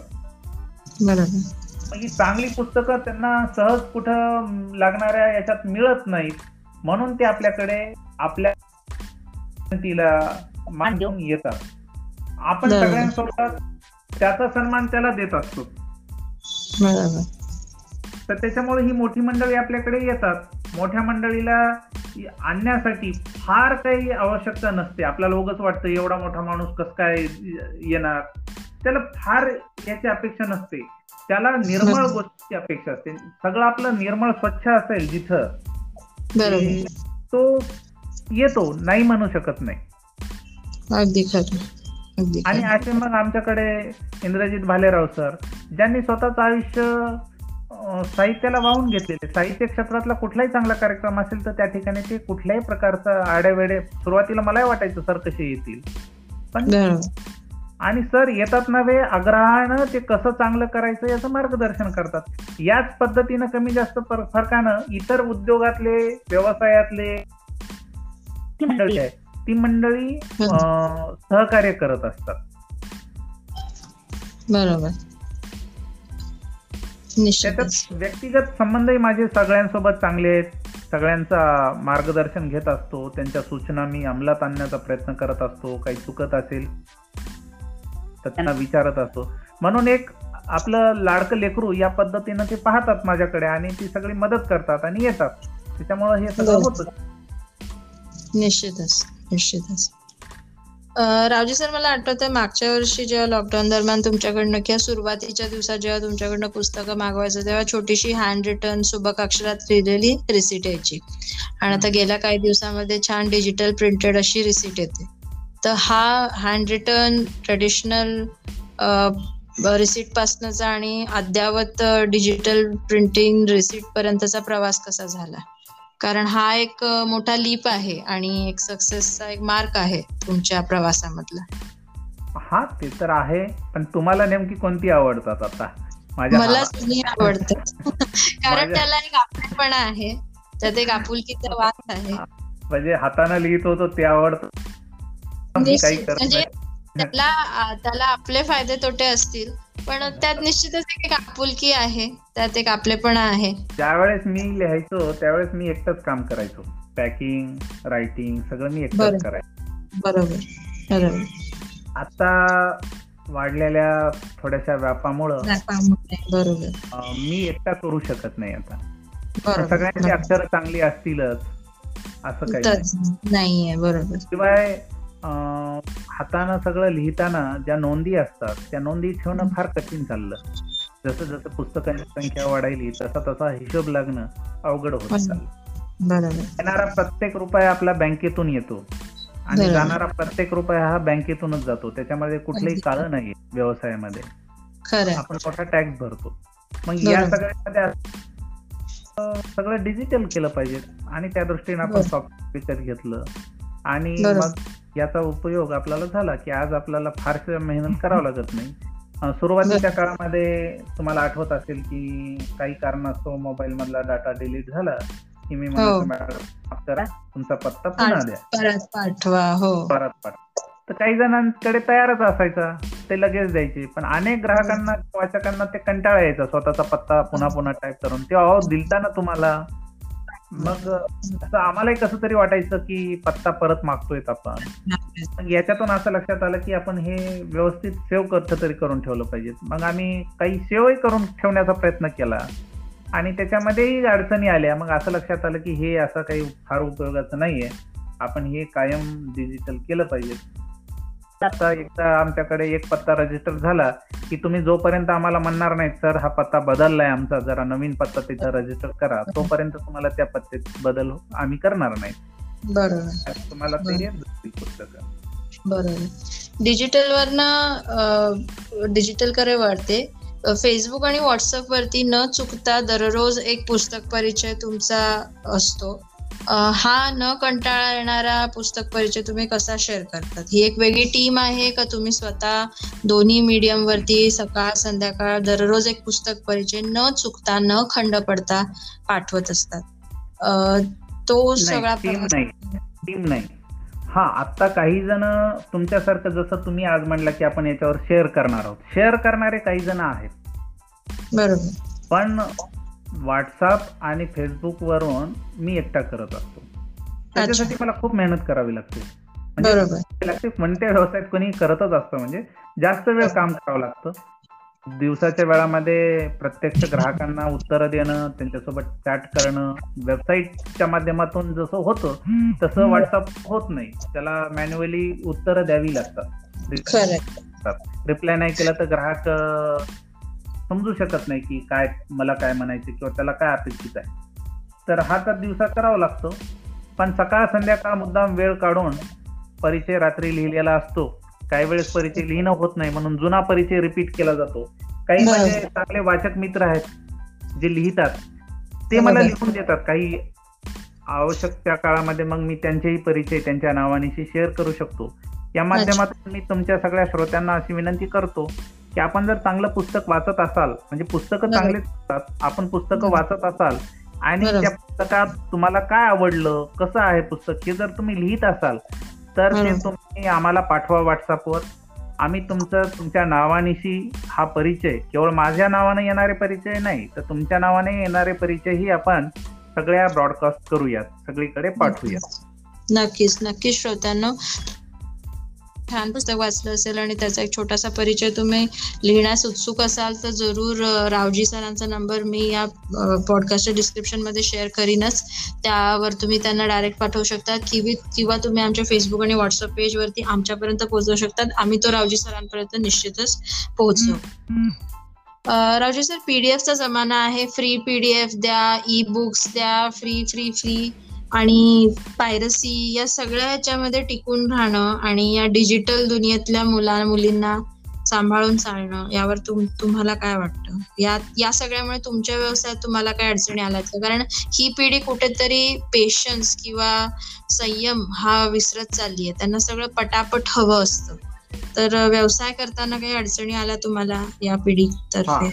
आता ही अडचण तर माझी एकट्याची नाही. पुस्तक व्यवसायामध्ये जे कोणी आहेत ते सगळे हे जण या अडचणीवर ह्या अडचणीच्या समोर परेशान आहेत किंवा अडचणीत आहेत असं आपण म्हणूयात. पीडीएफचा अगेन्स्ट मी नाहीये. पण पीडीएफ कोणती? समजा मला मूळ महाभारत पाहिजे आणि ते कुठंच छापलेलं नाहीये. ते महाभारत मला उपलब्ध जर पीडीएफच्या माध्यमातून होत असेल एखादा ऐतिहासिक ग्रंथ असेल तो मला पीडीएफच्या माध्यमातून होत असेल उपलब्ध तर ते मी डाउनलोड करून घ्यावं वाचावं याबद्दल कोणाचंही दुमत नाहीये. बरोबर. पण कॉपीराईट नावाचा एक कायदा आहे. एखादा लेखक अहोरात्र राबतो कल्पना करतो मेहनत करतो आणि एखादी कलाकृती जसा कलाकार तयार करतो तसा लेखक एखादं पुस्तकाचं मॅटर त्याला म्हणतो लिखाण करत असतो. बरोबर. मग त्याच्यावर संस्कार करून प्रकाशक ते पुस्तक छापत असतो. हे छापत. असताना छापखानेवाला असतो कागदवाला असतो शाईवाला असतो प्रिंटर असतो डिझायनर असतो वितरक असतो वाहतूक करणारा असतो. ह्या सगळ्या लोकांचा रोजगार हे पीडीएफ मारून नेत. अगदी खरं. पाच पैशाच्या किंवा चार पैशाच्या याच्यासाठी लोक पीडीएफ वाचवण्यासाठी खरेदी करतात असं मला म्हणायचं नाही. अनेकांना हो. ते माहिती नसते की हे इलिगल आहे. हे बेकायदेशीर आहे. अनेकांना माहीत नसतं. पैसे वाचावेत म्हणून पीडीएफकडे वळतात असं नाही. पण अनेकांना हे माहीत नसल्यामुळे पीडीएफमध्ये जातात. दुसरी गोष्ट पीडीएफ सहज उपलब्ध होतो. पुस्तक पटकन उपलब्ध होत नाही. बरोबर. तर माझा सल्ला असा असेल की जे सुजान नागरिक आहेत जे चांगले वाचक आहेत त्यांना मी असं म्हणेल की हे पुस्तक व्यवसाय हा जो आहे हा तुमच्या भरोशावर टिकलेला आहे. चांगला लेखक तेव्हाच तयार होईल जेव्हा त्याला चांगला वाचक मिळेल. पीडीएफच्या माध्यमातून मिळणारा वाचक हा चांगला वाचक आहे का हा प्रश्न मी विचारून सोडून देतो. मी याचं उत्तर देत नाही. उत्तर तुमच्याकडून अपेक्षित करतो. कारण त्याचं घर कसं चालणार? त्या लेखकाला रॉयल्टी कुठून मिळणार? पीडीएफ जर वाचायला लागले तर. आणि त्याला रॉयल्टी मिळत नसेल तर तो आपला वेळ काढून दुसरा व्यवसाय करेल. तो लेखन कशाला करत बसेल? मग चांगलं लिखाणाला आपण मुकणार. म्हणून. माझी विनंती आहे की जर आपल्याच्यानं शक्य नाही तर कॉन्ट्रीब्युशन करून एखादी छोटीशी आपली लायब्ररी करावी सोसायटीमध्ये बरोबर. सोसायटीला फंड्स असतात. बरोबर. सोसायटी सोसायटीमध्ये अनेक कार्यक्रमांसाठी चंदा गोळा केला जातो वर्गणी गोळा केली जाते. मग पुस्तकांसाठी का करू नयेत? बरोबर. सार्वजनिक वाचनालय असतात. बरोबर. शाळा कॉलेजमध्ये ग्रंथालय असतात. या सगळ्यांमध्ये आपण जाऊन पुस्तक चाळावं घ्यावं वाचावं. जर व्यक्तिगत खरेदी करता येत नसेल तर. पण पीडीएफ ही चोरीच आहे. खरं लेखक हयात असताना किंवा लेखकाच्या मृत्यूनंतर साठ वर्ष त्याचा अधिकार त्या लेखकाचा त्या पुस्तकावर असतो. पायरसी पायरसी तर जसे नकली नोटा छापणारे जितके देशद्रोही आहेत तसे पुस्तक विषयातले पायरसी करणारे हे तितकेच माझ्या दृष्टीनं द्रोही आहे तर त्याच्यामुळं आपण म्हणतो की वाघाचं कातडं वापरलंच नाही तर वाघाची शिकार थांबेल.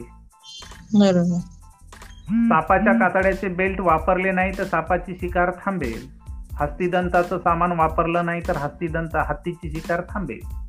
तसंच पायरशी पुस्तक विकत नाही घेतले पीडीएफ नाही वाचलं तर स्वाभाविकपणे या व्यवसायातली ही जी गु गुन्हेगारी आहे ती कमी होईल. आणि वाचक जी वाचक मंडळी अनावधानाने न कळत असं करतात त्यांनी इतरांना आता इथून पुढे सजग करावं अशी माझी विनंती आहे. निश्चितच. आणि श्रोत्यांना मला सांगायला आवडेल की काही पीडीएफ हे डिजिटल रिलीज पीडीएफ सुद्धा असतात. ज्याच्यामध्ये रायटरला किंवा लेखकाला आपले राईट्स रॉयल्टी मिळते. आणि ते बुक फक्त पीडीएफ व्हर्जनमध्ये रिलीज केलं जातं. पण त्याचं पण कृपया मिसयूज करू नका. ते एकमेकांना फ्री शेअर करू नका. कारण जसं सरांनी सांगितलं तसं त्यात त्यांची रॉयल्टी ही मार खाते. त्यामुळे चार पैसे वाचण्यासाठी इतर कोणाच्या पोटावर प्लीज पाय देऊ सो तुम्हाला व्यवसाय करताना काही वाच तुमचे जे कोण विकत घेणार आहेत पुस्तकं त्यांच्याकडनं काही वाईट अनुभव आले किंवा रात्री बेरात्री कोणी फोन केलाय किंवा त्रास दिलाय असे काही अनुभव आले? असे अनुभव तर सगळ्यालाच येत असतील. या व्यवसायामध्ये ग्राहकांशी चोवीस तास कनेक्ट राहण्याचा प्रयत्न म्हणजे चोवीस तास तर कनेक्ट राहू शकत नाही. प्रयत्न जरी केला तरी एक माणूस राहू शकत नाही. ज्यावेळेस व्यवस्था उभी राहील त्यावेळेस चोवीस तास. पण एखाद्या ग्राहकाला असं वाटतं की मी अमेझॉनवर केव्हाही पाहू शकतो. बरोबर. कुठपर्यंत आलं? हा. तसं मग तो रात्री दोन वाजता विचारतो माझं पुस्तक कुठपर्यंत आलं? त्याला लक्षात येत नाही की व्हॉट्सअप आहे आणि याला हँडल करणारा माणूस आहे तो झोपला असेल आता. बरोबर. काही जण मग व्हॉट्सअपचा रिप्लाय नाही याला सकाळी सात वाजता किंवा सहा वाजता परत फोन करतात की रात्री मी दोन वाजता तुम्हाला कळवलं होतं. तर ही थोडीशी अगदी नगण्य संख्या आहे अशी. पण त्रास म्हणून फार कमी पण ज्याला आपण म्हणूया सहकार्य म्हणून मात्र खूप जण मिळाले. माझ्या मोबाईल मध्ये आता बारा हजारापेक्षा जास्त मोबाईल नंबर आहेत. बरोबर. जवळपास पंचेचाळीस ब्रॉडकास्ट लिस्ट आहेत. एका ब्रॉडकास्टमध्ये दोनशे छप्पन्न नंबर असतात. ही सगळी नंबर आली कशी? तर कोणातरी कोणाला तरी सुचवलं अरे रावजीला फोन कर किंवा रावजीला व्हॉट्सअप कर. चांगल्या परिचय पाठवेल आणि. याच्यातून हे सगळी म्हण वाढलं. म्हणून असं आपल्याला म्हणता येईल की आपल्याला ग्राहकांचा त्रास नाही तर ग्राहकांचा आपल्याला आशीर्वाद मिळालाय आणि. मिळत आहे. आता एखाद्या ग्राहकाचा त्रास तर ती आपली परीक्षा समजायची. आपण फेस करतो. आपल्याला सगळं चांगलं मिळालं तर आपणही कदाचित चांगले राहणार नाही जमिनीवर राहणार नाहीत. आपण जमिनीवर राहण्यासाठी जी काही परमेश्वर योजना करतो त्या योजनेचा भाग समजून आपण त्याला तोंड द्यायचं असं माझं. निश्चितच.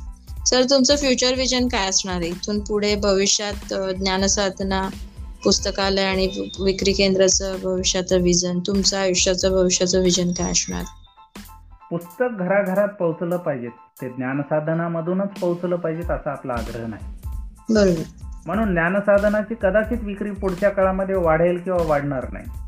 पण रावजी लोटे हा माणूस पुस्तक प्रत्येकानं वाचावं वाचक संख्या वाढावी घराघरात पुस्तकाची संख्या वाढावी ती कोणत्या फॉर्ममध्ये आहे हा विषय नाही. कदाचित काही जणांना डिजिटल फॉर्ममध्ये पुस्तक वाचायला आवडेल तर त्यांनी त्याच्यातून वाचावं. पण पुस्तक वाचलं जावं या दृष्टीनं जे जे करता येईल ते ते करण्याचा मी प्रयत्न करेन. पुस्तक उपलब्ध होत नाही असं कोणी जर म्हणत असेल तर त्याला उपलब्ध करून देण्याचं काम माझं या दृष्टीनं या दृष्टीनं आपण प्रयत्न करणार आहे आणि हे प्रयत्न करत असताना एक मोठी टीम उभी राहील जी कदाचित एकमेकांना ओळखणारही नाही. वाचन. चळवळ जागृत करणं ही पिढ्यानपिढ्या काम चालू आहे. अनेकांनी केलं अनेकांनी स्वतःचे घरदार विकून पुस्तकं छापली वाटली विकली अनेकांनी कर्ज करून घेतली. पण हा जो आदभट्ट्याचा धंदा आहे तो अनेक केवळ या पोड तिटकीनं किंवा हौशे खातर किंवा स्वतःची इच्छा म्हणून करत असतात. फार चांगला धंदा विचार जर केला व्यवसाय म्हणून तर मला एका प्रकाशकानं म्हटलं की रावजी माझे दहा कोटी या व्यवसायात गुंतलेले आहेत आणि मला महिना इतका इतका लाख मिळतो. हेच जर मी इतर धंद्यामध्ये किंवा इतर व्यवसायात दहा कोटी गुंतवले असले तर मला किती मिळाले असते? तर आपण सहज विचार करू शकतो की एखाद्या व्यक्तीनं दहा कोटी समजा इतर धंद्यामध्ये इतर व्यवसायामध्ये गुंतवले तर त्याला खूप सारा रिटर्न्स मिळायला पाहिजे किंवा मिळतात. पण पुस्तक व्यवसायामध्ये जर एखाद्यानं एवढे पैसे गुंतवले तर त्याला त्याचे रिटर्न्स लवकर मिळत नाही. मिळाले तरी ते टप्प्याटप्प्यानं मिळतात आणि चांगले मिळतात असं अजिबात नाही. तरी. प्रकाशक कुठे आहेत? तर हे सगळे प्रकाशक मंडळी फक्त कमवण्यासाठी उभे आहेत असं अजिबात नाहीये. मंडळी कुठल्या तरी तत्वानं लेखक लिहितो तसंच कुठल्या तरी तत्वानं हे प्रकाशक मंडळी विकतात. त्याला मदत म्हणून आपण ही चळवळ मोठी करणं त्याला हातभार लावणं असा माझा हेतू आहे. या दृष्टीनं ही रावजींची संख्या ज्ञानसाधनांची संख्या वाढती नेणं या दृष्टीनं त्याचाच एक भाग म्हणून तुम्ही मला या पद्धतीनं लोकांसमोर प्रेक्षकांसमोर वाचकांसमोर रिप्रेझेंट करत आहात. तुमच्यासारखी. मंडळी हाताला हात धरून साखळी मोठी करून पुढे चालण्याचा प्रयत्न करणं हा माझं विजन आहे. नक्कीच नक्कीच. सर तुमच्या मते वाचनातून परिवर्तन होतं का? आणि त्याचा उपयोग झाला आहे अशी काही उदाहरणं तुमच्या बघण्यात आली आहेत का? आतापर्यंत तुमच्या या प्रवासामध्ये? वाचनातून दोन तीन गोष्टी आपल्याला वाचनाचेच दोन तीन प्रकार पाहता येतील आपल्याला. एक उपयोजित वाचन की ज्याच्यातून काही ना काही मिळवायचंच असतं. त्याच्यासाठीच वाचलं जातं. उदाहरणार्थ स्वयंपाकाचं पुस्तक असेल एखादं पाकशाळा सारखं. तर त्याच्यातून ते ती गृहिणी ते वाचून ते पदार्थ तयार करते. हे तिला मिळालंच ना. एखादा योगासन करणारा माणूस असतो. त्याला योगासनाची एखादी कृती पुस्तकात वाचून तो करतो. म्हणजे त्याला ते त्याचं समाधान किंवा त्याची जी परिपूर्णता आहे ती ते सरावातून होते पण माहिती कुठून मिळाली तर पुस्तकातून मिळाली. पर्सनल. डेव्हलपमेंट सारख्या गोष्टी आहेत लोक पुस्तकातून शिकवू पाहतात शिकतात. कौ संभाषण कौशल्य असेल अशा अनेक गोष्टी या पुस्तकातून मिळतात. ही झाली उपयोजित पण काही अशी पुस्तकं असतात की ती असं पाहिल्याच्या नंतर त्याचं पूर्ण लाईफ बदलून जात. अशी अनेक उदाहरणं आहेत इतिहासामध्ये. आपण इतिहासातलं जर उदाहरण घेतलं अण्णाभाऊ अं, साठेंची पुस्तकं वाचून अनेक लोक गुन्हेगारातून मुक्त झाले आणि चांगलं जीवन जगायला लागले असे अनेक. हो. अण्णा हजारेंनी अनेक ठिकाणी सांगितलेले की आत्महत्या करायला जाऊन बसलो होतो. आणि हो. त्या ठिकाणी गाडीला वेळ होती रेल्वे यायला म्हणून मी तिथं एक पुस्तक घेतलं आणि वाचत बसलो. गाडी येऊन गेली तरी मला कळालं नाही भान नाही राहिलं. आणि आज. आपल्याला एवढा चांगला माणूस शिल्लक मिळाला तर कशामुळे तर ते- त्यांनी एक विवेकानंद छोटं रेल्वे स्टेशनवर तोपर्यंत वाचण्यासाठी पुस्तक घेतलं होतं. एका पुस्तकामध्ये ही जादू आहे. आणि आमच्या माझ्यासमोर अशा अनेक उदाहरणं घडलेली आहेत की पुस्तकामुळे हे झालं. गुंतवणूक क्षेत्रामध्ये अनेक जण रिच डॅड पुअर डॅडचं सांगतात की बा ह्या पुस्तकामुळे मी आर्थिक साक्षर झालो आणि पुढच्या सगळ्या माझ्या आयुष्यामध्ये कलाटणी मिळाली. अनेकांनी अनेक पुस्तक वाचून मिळालेली आहेत. यश मिळवलेलं. पुस्तकाचा उपयोग होतोच. अगदी एक गमतीचा गमतीचं पण गंभीर उदाहरण आहे. माझे एक मित्र आहेत. ते मानसोपचार तज्ज्ञ आहेत. अच्छा. तर ते नेहमी त्यांच्या ग्राहकांना म्हणजे त्यांच्या पेशंटला सांगतात की हे पुस्तक वाचा किंवा पुस्तकं वाचा. कारण त्यांचे सगळे रुग्ण जे आहेत पेशंट जे आहेत ती मानसिकरित्या पीडित असतात. काही ना काही त्यांच्या अडचणी असतात. कुठल्याला कुठला कुठला आजार असतो. तर ते सुचवतात. तर त्यांनी मला सांग मी त्यांना एकदा असं तुमच्यासारखा प्रश्न केला. का हो म्हटलं हे पुस्तकं वाचून याच्यामध्ये बदल होतो का? हो होतो म्हणले म्हणूनच सांगतो ना म्हटले. माझ्या औषध गोळ्यांपेक्षा काही काही वेळेस हे पुस्तक उपयोगी पडतं म्हटलं. म्हणलं एखादं. उदाहरण. नाव सांगत नाही म्हटले. त्यांनी एक उदाहरण सांगितलं. दोन पती पत्नी. दोघेही. डॉक्टर एमबीबीएस असलेले. अच्छा. आणि वर्षातून किमान चार वेळेस भांडायचे. ते. कुठपर्यंत भांडायचे? घटस्फोटासाठी ते अर्ज करायला जायचे कोणीतरी जाऊन थांबवायचे. अच्छा. वर्षातून किमान दोन तीन वेळेस तर निश्चित व्हायचं. हे एकदा माझ्याकडेच आले म्हटले. आता दोन्ही शिक्षित होते. माझा मानसिक मानसोपचार तज्ञाकडे सल्ला घ्यायला आले. आणि यांना काय सल्ला देणार म्हटले मी? कारण प्रश्न यांच्या दोघांच्या मनातला होता. विचार करण्याच्या परिस्थिती म्हणजे विचार करण्याची जी दिशा होती त्याच्यातला होता. पण त्यांचं काउन्सिलिंग करायचो म्हटले मी. काउन्सिलिंग केल्याच्यानंतर परत अडचण यायची म्हटले. काही दिवसानं पुन्हा यायची. किंवा कोणीतरी मला सांगायचं मग मी फोन करायचो. आता मित्र होते म्हटले. मग शेवटी मी त्यांना एकदा म्हटलं आल्याच्यानंतर पुन्हा पुन्हा यायचं नसेल तर तुम्ही ही दोन पुस्तकं वाचा. ओके. आणि दोघायला दोन पुस्तकं दिली. असं वाटलं काही त्रास व्हायला की ही पुस्तक वाचा म्हटलं. तर ते म्हटले अजून एकदाही माझ्याकडे आले नाही त्यांनी घरामध्ये अनेकांना ते पुस्तकं भेट दिली. आणि ते पुस्तकं खूप साधे कुठेही मिळतात अशी. चिंता सोडा सुखाने जगा. आणि the power of your subconscious mind या दोन पुस्तकामुळं ते म्हटले त्या दोन पती पत्नीच्या आयुष्यातले भांडण कमी झाले. मिटले नाही. मिटणार नसतात ही भांडणं. हे तर खरंच आहे. हे हे जे आहे त्यांचं त्यांचं खूप हे एवढं हे झालं. अशा अनेक उदाहरणं आहेत की जीवनाला कलाटणी पुस्तकामुळे मिळाली. अशा अनेक उदाहरणं आहेत ते सगळे त्या त्या माणसाकडून ऐकलेलं अधिक चांगलं आपल्याला. निश्चितच. खूप छान सांगितलं तुम्ही. सर या तरुण पिढीला काही संदेश जे कुठेतरी रॅट रेस मध्ये अडकलेत ज्यांच्यात एवढी हिंमत नाही की चालू धोपाटलेल्या मार्गाने करिअर चालू आहे पण ते सोडून मनात जे करिअर करण्याची इच्छा आहे ते करायला घाबरतात. अशांसाठी काही संदेश? व्यावहारिक जीवनामध्ये उतरल्याशिवाय अनेक गोष्टी कळत नाहीत. बरोबर. आणि व्यावहारिक जीवनात किंवा व्यवसायामध्ये किंवा कुठल्याही गोष्टीमध्ये उतरायचं कसं ही एक प्रश्नचिन्ह अनेक युवकांच्या मनामध्ये असते.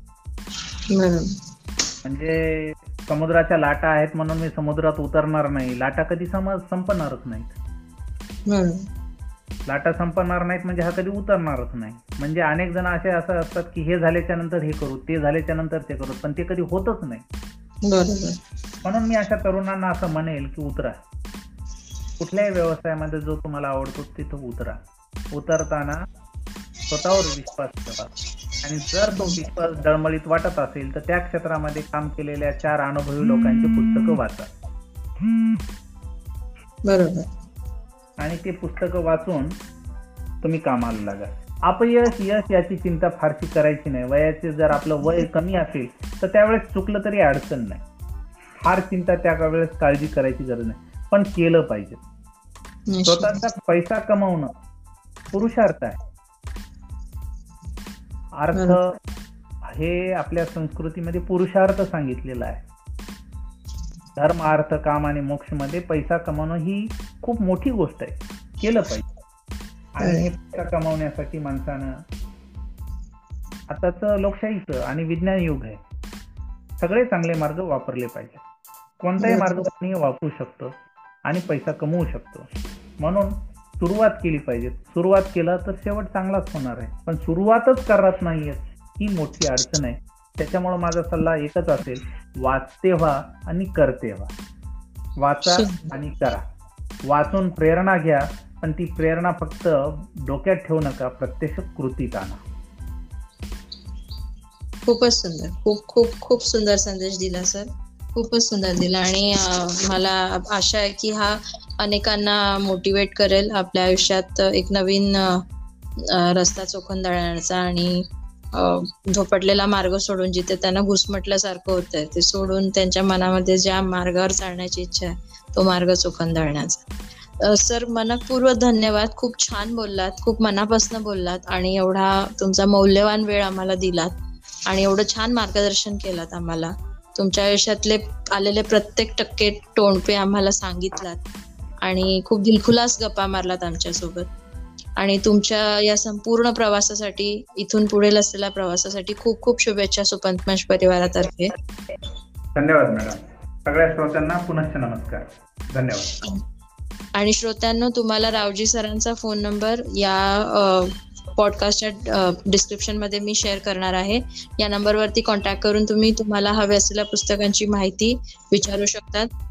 हा नंबर सेव्ह करू शकतात आणि तुम्ही त्यांना डीएम केलात तर ते तुम्हाला त्यांच्या ब्रॉडकास्ट लिस्टमध्ये ऍड करतील आणि त्यांच्या विविध पुस्तक परिचय तुम्हाला रोज वरती मिळतील. किंवा तुम्ही आमच्या पॉडकास्ट चॅनलवरती सुद्धा दररोज त्यांचे पुस्तक परिचय आता ऐकू शकता.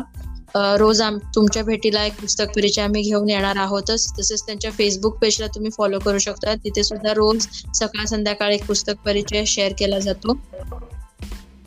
तसंच तुम्हाला हवे असलेल्या विषयांचे पुस्तके जरी त्यांच्याकडे नसतील तरी तुम्ही त्यांच्याशी चर्चा करून त्यांना सांगू शकतात. ते निश्चितच प्रयत्न करतात की ते पुस्तके तुम्हाला उपलब्ध करून देतील. तुमचे फीडबॅक आमच्यासाठी महत्त्वपूर्ण आहे तुमच्या या प्रेमामुळे आम्ही तेराशे लिस्निंगचा टप्पा दहा महिन्यामध्ये पूर्ण केला आहे. आणि तुमचा हा प्रतिसाद तुमचे फीडबॅक्स आमच्यासाठी महत्त्वपूर्ण आहेत. तुम्ही आमच्या फेसबुक व्हॉट्सअप पेजवरती तुमचे प्रतिक्रिया आमच्यापर्यंत पोहोचू शकतात. आमच्या गेस्टसाठी तुमचा काही फीडबॅक असेल तर तुम्ही आमच्या फेसबुक व्हॉट्सअप पेजवरती आमच्यापर्यंत पोहोचवू शकतात. आम्ही आमच्या गेस्टपर्यंत ते निश्चितच पोहोचवू.